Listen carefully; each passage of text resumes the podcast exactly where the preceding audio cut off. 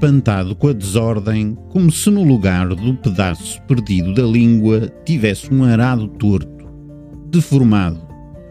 O som que saiu da minha boca foi uma aberração.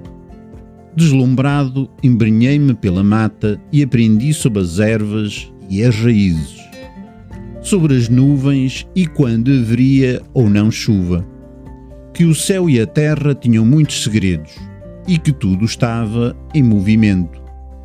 Percebi que tudo o que os professores me ensinaram não tinha vida, que o vento não soprava, ele era a vibração, que se o ar não se agitava, não havia vento, que se a gente não se movimenta, não tem vida. Depois conheci duas irmãs pequenas e curiosas, Bibiana e Belenísia, e uma faca com muitas histórias. E elas cresceram, medraram, num lugar que era mágico, belo e encantado.